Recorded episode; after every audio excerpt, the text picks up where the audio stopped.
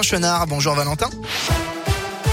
Bonjour Bastien, bonjour à tous. À la une de l'actualité, la France va-t-elle commencer 2022 sous couvre-feu? C'est une solution qu'envisage le Conseil scientifique. Face à la situation sanitaire et aux variants Omicron, le Conseil a hier estimé que des mesures de restriction significatives doivent pouvoir être prises par les autorités à l'occasion du réveillon du Nouvel An. Des limitations strictes des festivités pourraient donc être décidées dans certaines villes ou régions, voire même dans l'ensemble du pays, comme à Paris où le traditionnel feu d'artifice des Champs-Élysées a dû être annulé.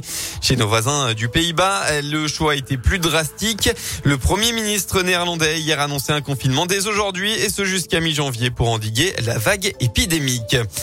Dans le Rhône, un accident hier soir près de Tarare. Vers 20h, deux voitures sont entrées en collision. Un choc violent. Euh, l'une des deux victimes a dû être désincarcérée d'un véhicule.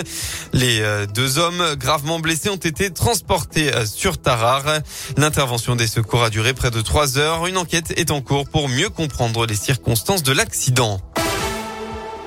Les sports, jour d'exploit pour Lyon-la-Duchère. Dans quelques heures maintenant, le club amateur va accueillir la Saint-Etienne pour le compte des 32e de finale de Coupe de France. Vendredi, l'OL n'a pas pu terminer la rencontre contre le Paris FC après des violences entre supporters. Hier, au Lyonnais s'est incliné contre Bastia 3 buts à 1 et Vénitieux a été éliminé par Créteil 3 buts à 0. Lyon-la-Duchère est donc le dernier club du Rhône à jouer ce week-end.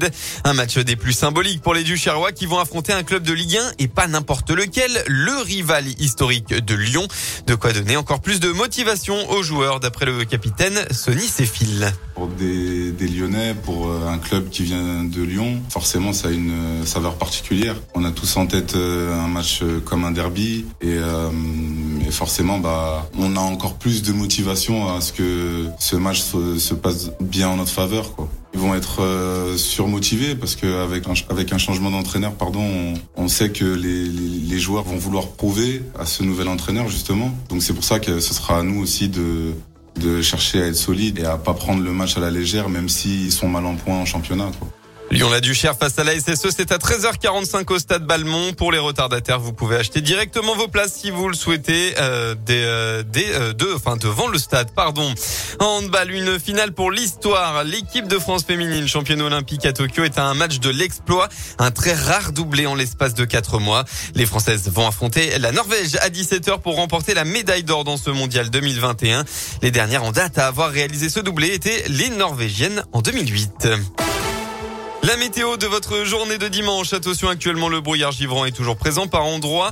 Au lever du jour, les nuages devraient en revanche majoritairement couvrir le ciel, sauf dans l'ouest rhodanien qui devrait se retrouver sous quelques éclaircies. Et côté Mercure, vous aurez au maximum de la journée entre 2 et 5 degrés.